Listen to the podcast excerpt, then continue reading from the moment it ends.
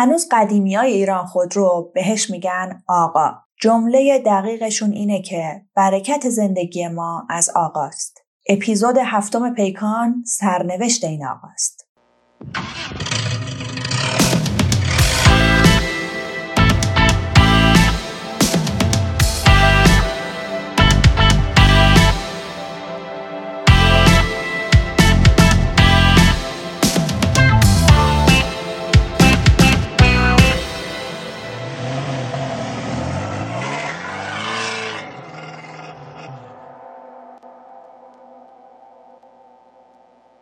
سلام. من اصل داداشلو هستم و این اپیزود هفتم از پادکست پیکانه. داشتم فکر می‌کردم شوخی شوخی رسیدیم به هفتمین پادکست. بعد یادم اومد دقیقا از شروع پادکست تا حالا جدی جدی به مرز جنون رسیدیم. البته نه به خاطر پادکست ها.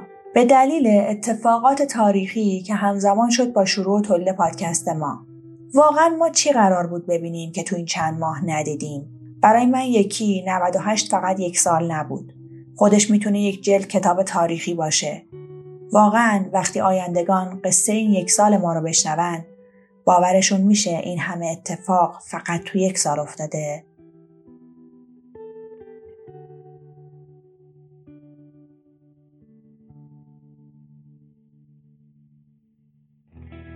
بریم سراغ پرونده ویژه اپیزود هفتم. قرار بود این اپیزود موضوع دیگه ای داشته باشه که موکولش کردیم به قسمت بعد. چون دقیقا روزی که می‌خواستیم اپیزود هفتم رو ضبط بکنیم محمود خیامی از جمله بنیانگذاران ایران ناسیونال سابق یا ایران خودرو فعلی درگذشت. ما هم به احترام او امروز می‌خوایم برای شما کتاب بخونیم. تعجب نکنید واقعا قرار بخشهایی از کتاب پیکان سرنوشت ما که درباره برادران خیامی هست رو براتون بخونیم. قبل از خوندن این کتاب که زیر نظر مرحوم احمد خیامی برادر محمود خیامی نوشته شده من دو تا نکته رو بگم. یکی اینکه محمود خیامی بنیانگذار ایران ناسیونال نیست یا به عبارت بهتر بنیانگذار اصلی نیست. بلکه طبق اونچه که در این کتاب ادعا میشه احمد خیامی ایران خودروی فعلی رو راه اندازی می‌کنه و تا یک سری اتفاقات نام محمود خیامی به عنوان بنیانگذار مطرح میشه. دو اینکه محمود خیامی پدر صنعت خودروسازی ایران هم نیست. چرا که قبل از اون آقای جعفر اخوان که در واقع بنیانگذار شرکت پارس خودرو فعلی یا جیپ سابقه در سال 1335 با منتاج فیات 100 استارت خودروسازی در ایران رو زد.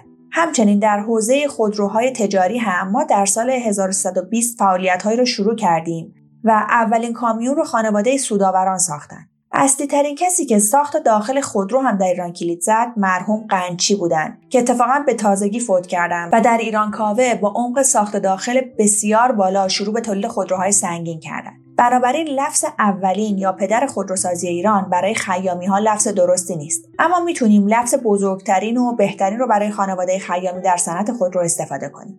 بریم بخشهایی از کتاب رو با صدای کیوان ارزاقی گوش بدیم.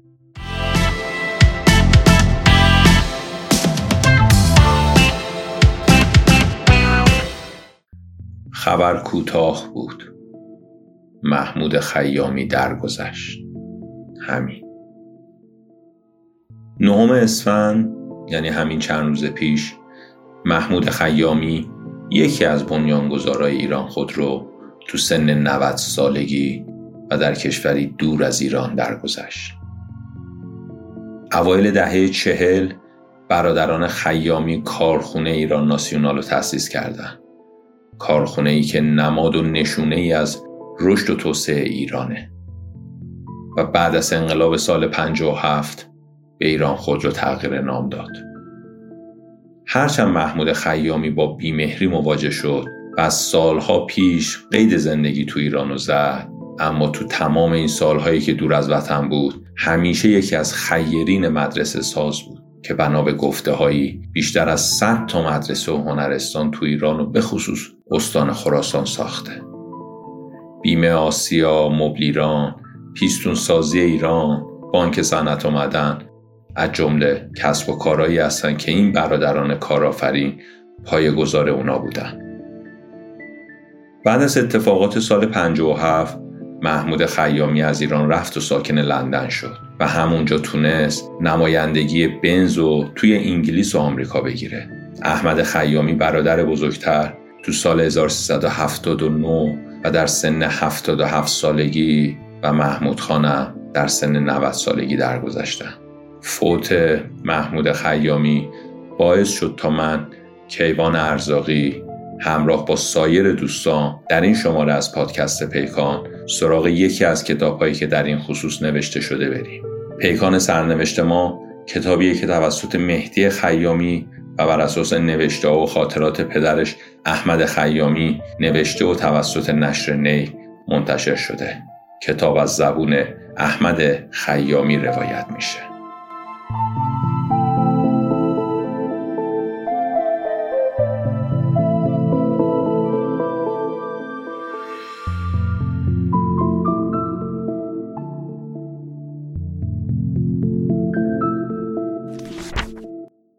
من احمد خیامی اونطور که در شناسنامم نوشته شده در سال 1303 در مشهد به دنیا آمدم. تاریخ تولدم حتی در گذرنامم روز و ماه نداره و توی اون فقط سال 1924 ثبت شده. چون پدر مادرم سواد خوندن و نوشتن نداشتن تاریخ دقیق تولد منو جایی ثبت نکردن. در واقع اونا تاریخ تولد هشت تن از ده فرزندشون رو مکتوب نکردن و از روز و ماه و سال تولدشون اطلاع دقیقی در دست نیست. مادرم یک بار در موردم گفته بود که توی زمستون به دنیا آمدم و در اولین سفرم به اروپا دهم دسامبر 1924 تاریخ تولدم رو تعیین کردم در اون روزگار کودک های ما ارزش و شخصیت بچه های امروزی رو نداشتن و اومدن و رفتن انسان ها اونجوری که باید و شاید مهم نبود. نه جشن تولدی برای کودک می‌گرفتن نه شمی به این مناسبت روشن می‌کردن. نه هدیه ای بود و نه بوسه ای هرچه بود کودکی به دنیا می آمد و چند سالی شیر مادر یا دایش رو می‌خورد و بعدم پسرها تا 5 6 سالگی توی کوچه های خاکی با بچه های همسن و سال خودشون بازی می‌کردن. اغلب بچه هم از 5 سالگی به مکتب می‌رفتن و خانوادهایی که وضعشون بهتر بود فرزنداشون رو به مدرسه میفرستادن. خانواده ما مذهبی بود و از طبقه متوسط جامعه. پدرم اهمیت چندانی به درس و مشق و پیشرفت من و بقیه بچه‌هاش نمی‌داد و خودش هم فقط چند تا سوره از قرآن رو می‌تونست بخونه. چیزی که علاقه داشت بچه های یاد بگیرن اول فریضای دینی بود و در این رابطه خیلی هم سخت می‌گرفت. بعد از اون برای پدرم آموزش های مذهبی خیلی مهم بود. اما اون چیزی که من از پدر مادرم یاد گرفتم پشت کار و درستی و امانتداری و دوستی و کمک به مردم فقیر بود. پدر بزرگم سید عبدالله خیامی یکی از مشروط خواهان فعال دوران خودش بود و جمعیت سادات حسینی رو توی خراسان تأسیس کرده بود. همون بود که بعدها در کنار اعضای همون جمعیت از مشروط خواهان و انقلاب مشروطیت حمایت کرد. پدر بزرگ گوشه از خونه خودش مدرسه مدرن به سبک مدرسه های جدید را انداخته بود که البته من فقط میز و نیمکت و سندلیاشو دیدم. سید عبدالله از زادگاه خودش سده اسفان به مشهد مهاجرت کرده بود و شغلش هم دوختن چادر و خیمه برای اداره ها و دستگاه دولتی بود. به قولی خیمه زن بود و به خاطر همینم بود که نام فامیلیش خیامی یعنی خیمه دوز بود. که البته نسبتی هم با نام خیام ریاضیدان و شاعر ایرانی داره. اما پدرم حاجی سید علی اکبر خیامی تو جوونی به تجارت و کسب و کار رو آورد. از خراسان سنگای فیروزه می‌خرید و به اشخابات می‌برد و اونجا میفروخت. پدر بزرگم تعریف می‌کرد توی یکی از این سفرهای تجاری قافلشون نمی‌دونه عمدن یا صحوا شایدم به طمع مال و تجاره که می‌دونستم پدر همراه خودش داره اونو وسط را جا می‌ذارن و میرن. پدر تعریف می‌کرد چجوری و با چه مشکلاتی خودشو به مشهد رسونده بود. بعدش به یه شغل دیگه رو آورده بود که توی اون موقع خیلی رایج بود. اون موقع ها کاروان سراداری خیلی معمول بود. به خاطر اینکه مسافرا و مخصوصا زوار کمتر هتل یا مهمون خونه ای تو مشهد پیدا می‌کردن.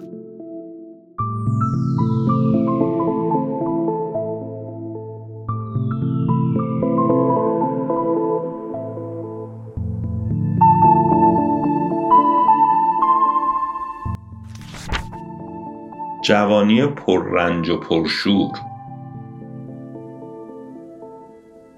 بگذریم و برگردیم به پیکان زندگی و سرنوشت ما و اینکه چجوری ما دو برادر هدفمون رو دنبال کردیم و به آرزوهای خودمون تا جایی که می‌خواستیم رسیدیم. من اواخر سال 1320 در کنار درس خوندن شروع کردم به خرید و فروش کالا. سرمایه اولیه زندگیمون فقط 600 تومن بود. این مبلغ هم از فروش یه چادر برزنتی که روی بار کامیون میکشیدن به دستم اومده بود. ماجرا اینجوری بود که در نقش دلال کامیون پدرم به جواد فولادی فروخته بودم و چون نمی‌تونستم از پدرم حق العمل بگیرم فولادی چادر برزنت روی کامیون رو که رو کالا میکشیدم به من دست خوش داد. چادر رو فروختم و سرمایه اولیه زندگیم کردم. چادر رو فروختم و سرمایه اولیه زندگیم کردم. البته اون روزا این چادر مرحمتی همچین ارزش و قیمتی نداشت. ولی بعد از شهریور 1320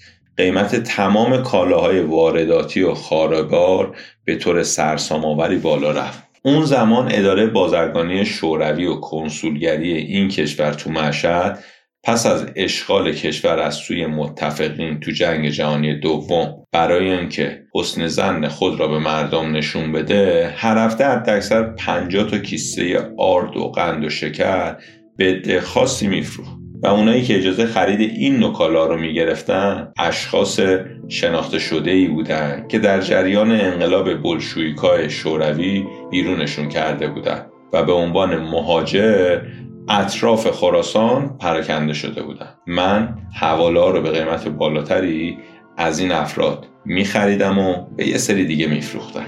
دوران جنگ جهانی دوم بود و قیمت ارزاق عمومی روز به روز بالا می‌رفت و من می‌تونستم با منفعت خوبی اون اجناس رو بفروشم. در هر معامله هم گاهی تا سی درصد سود می‌کردم. این کار رو چند ماه ادامه دادم افرادی که اداره بازرگانی شوروی به اونا جنس میفروخت همون کسایی بودن که بعدها توی صف اول حزب توده و موقع تظاهرات در جمع اعضای اون حزب میدیدمشون. یه کسایی مثل محمد پروین گنابادی که دبیر ادبیات دبیرستان فردوسی بود. یا خود آقای شهاب فردوس رئیس فرهنگ خراسان و بگذریم. کار خرید و فروش به جایی رسیده بود که بازار قند و شکر خراسان رو کلا تو دستم گرفته بودن و قیمت رو توی بورس تعیین می‌کردن. اون روزا هر روز مبلغی به سرمایهم اضافه می‌شد. ولی خب راستش قلبا احساس گناه می‌کردم و ناراحت بودم. با خودم می‌گفتم این کار نوعی احتکاره و تجارت واقعی نیست. خیلی خوب یادم هست کلاس پنجم دبستان. موقعی که می‌دیدم دبیر ریاضیمون ماهیانه بیشتر از 300 تومن حقوق نمی‌گیره و من هر روز بیشتر از 300 تومن درآمد دارم اجرای احساس شرم می‌کردم. خجالت میکشیدم. دیگه درس خوندنم بی نتیجه می‌دونستم. با وجود اون که چند ماه بیشتر به پایان دوران تحصیل دبیرستان نمونده بود ترک تحصیل کردم و رفتم دنبال تجارت. یه حجره در سرای فردوسیه مشهد اجاره کردم و همونجا تجارت خونه ای تأسیس کردم. این سراها به شکل کاروان سرای تجاری ساخته شده بود که موقع توسعه حرم بعدها تخریب شد.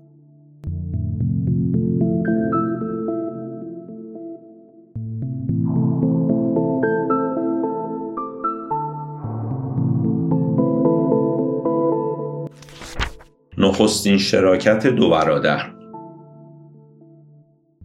پاییز 1328 من و محمود هر کدوممون 200 تومن جمع کرده بودیم. یه روز نزدیکی های غروب وقتی با هم پیاده برای خرید پارچه پالتویی می‌رفتیم گفتم محمود این 400 تومن رو بدیم دو تا بشکه روغن و یه بشکه گازوئیل بخریم. برای عوض کردن روغن و گازوئیل تو کارواش مواد اولیه نداشتیم و یکی از کارگرها باید به پمپ بنزینی توی 500 متری کارواش می‌رفت و به اندازه لازم گازوئیل می‌خرید. گفتم علاوه بر اینکه یه درآمدی داریم از وقت و زمان کارگرام استفاده بیشتری می‌کنیم. یادم نیست که تفاوت کلی خرید اون از شرکت نفت با خرید یه بطری روغن چقدر بود. ولی با فروش هر بشکه روغن می‌تونستیم درآمد خوبی داشته باشیم. با هم شریک شدیم و این اولین سرمایه گذاری من و محمود. توی کار شراکت و کسب و کار بود. بعد از یه سال یه سرمایه جمع کردیم شاید مبلغ دو سه هزار تومن. پدرمون هم چون پیر شده بود و دیگه حوصله کار نداشت کارواشو به روزی ده تومن به ما اجاره داد. در واقع کارواش درآمد چندانی برای پدرمون نداشت. چون فقط یه دستگاه کمپرسی گیریسکاری داشت و زیر کامیونا و اتوبوسا و سواری رو باید با پمپ دستی میشستیم و این کار توی زمستون با وجود اون همه گلولای یخزده زیر گلگیرا اصلا نشدنی بود. آب رو با دل دلو از این سطلایی که از چاه آب می‌کشن بیرونه با دلو آب و از یه چاهی به عمق 24 متری بالا میکشیدن. کف کارواش هم آسفالت نبود. توی برف و بارون چرخ اتومبیلا و پای کارگرا تا مش تو گل فرو می‌رفت.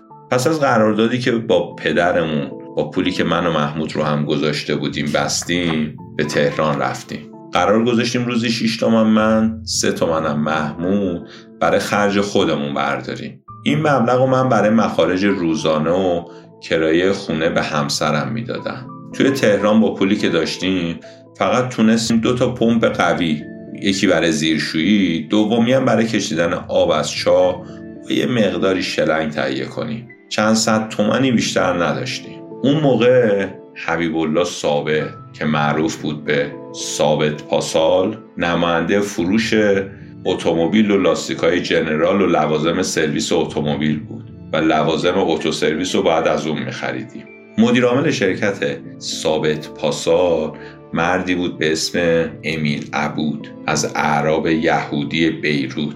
یه آدم کارکشته و دنیا دیده و فهمیده. و من و آقای ابوالقاسم توکلی زاده که قوم و خیشمون بود به ایشون معرفی کرد یه روز رفتم دفتر آقای عبود. بعد از کلی حرف زدن و چکاچونه زدن آقای عبود قبول کرد نمایندگی شرکت رو توی خراسان به ما بده.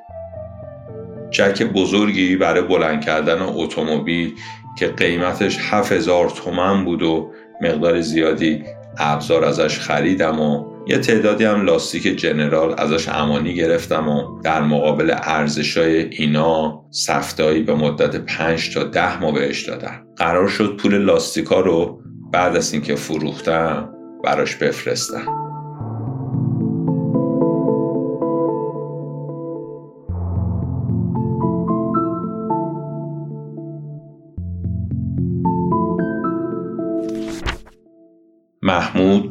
برادری کاری و سخت کوش. محمود خیلی کاری و پرتلاش بود. از هیچ چیزی هم ترس نداشت. اگه مشکلی پیش می آمد حتی تو چاه به راحتی می‌رفت و حلش می‌کرد. غیر از اون روزی 20 تا دستگاه رو تو روز گریس‌کاری می‌کرد. اون موقع زیر اتومبیلا و نزدیک موتور حداقل 20 تا گریس خور بودش. خیلی کار سختی بود. خیلی از کارگرا به واسطه این سختی گریس‌کاری و مشکلی که باید گریس نفوذ می‌کرد تو اون محلای لازم کارشون رو نصف نیمه ول می‌کردن. ولی خب محمود کسی بود که می‌رفت و خودش وا میستاد پای کار و اونا رو تموم می‌کرد. تمیز کردن اتوبوس ها و پاک کردن استفراغای خوش شده و سایر گند و کسافت های اتوبوس هم کار کثیف و پرزحمتی بود. و خیلی از کارگرها از انجام چنین کارهای شونه خالی می‌کردن. کار میکانیکی و من و محمود با هم انجام می‌دادیم. با اینکه تجربه زیادی توی این کار نداشتیم. بعدها یکی از دکونای حاشیه خیابون رو به میکانیکی و یکی دیگر رو به صافکاری واگذار کردیم و از اونا کمیسیون می‌گرفتیم. اما خب به کارشون نظارت می‌کردیم. تا وظیفهشون رو به بهترین شکل ممکن انجام بدن و اجرتی بیشتر از حد معمول از مشتریاشون نگیرن. سال 1330 آسفالت کردن اون قسمت خیابونی که کارواش ما تو اون قرار داشت به یک مقاطع کار واگذار شده بود و کامیونای اونم برای سرویس به کارواش ما مراجعه میکردش. یه قراردادی اما با این مقاطع کار برای آسفالت کردن کف کارواش بستیم. به جای پول نقدم بهش یه تعدادی لاستیک جنرال و مقداری سفته دادیم. و این همزمان شد با ایام پرداخت سفتای ثابت پاسار. ولی خب چاره ای نداشتیم. به محمود گفتم اگه من نتونستم سفتایی رو که امضا کردم پاس کنم و بپردازم میرم زندان. ولی تو کار کن منو از زندان آزاد کن.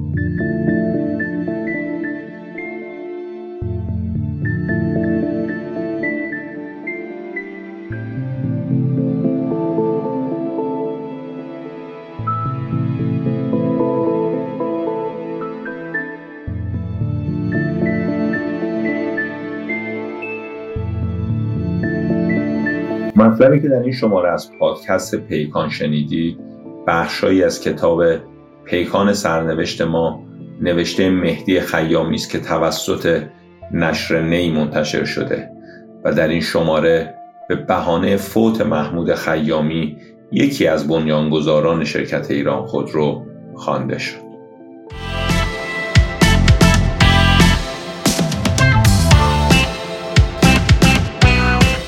خیلی دوست داشتیم که می‌تونستیم همه کتاب رو براتون بخونیم.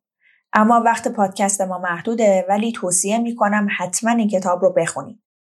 این کتاب زیر نظر خود آقای احمد خیامی نوشته شده و معتبرترین منبع برای بخش مهمی از تاریخچه صنعت خودرو ایرانه. در تولید این پادکست خیلی ها به ما کمک می‌کنن که خب به دلایلی و گاهن به خواست خودشون ما نمی‌تونیم نامی ازشون ببریم. ولی قدردان زحماتشون هستیم. یکی از اون افراد آقای فربود زاوه عزیزه که اونهایی که تخصصی حوزه خودرو رو دنبال می‌کنن حتما بسیار نامش رو شنیدن. ضمن که جا داره من از طرف تیم پادکست پیکان یه تشکر حسابی ازشون بکنم تاکید می‌کنم ایشون یکی از سرمایه های کارشناسی صنعت خودروی ماست و جز معدود آدم هایی هستند که هیچ وقت منافعشون مانع از گفتن حقیقت نمیشه.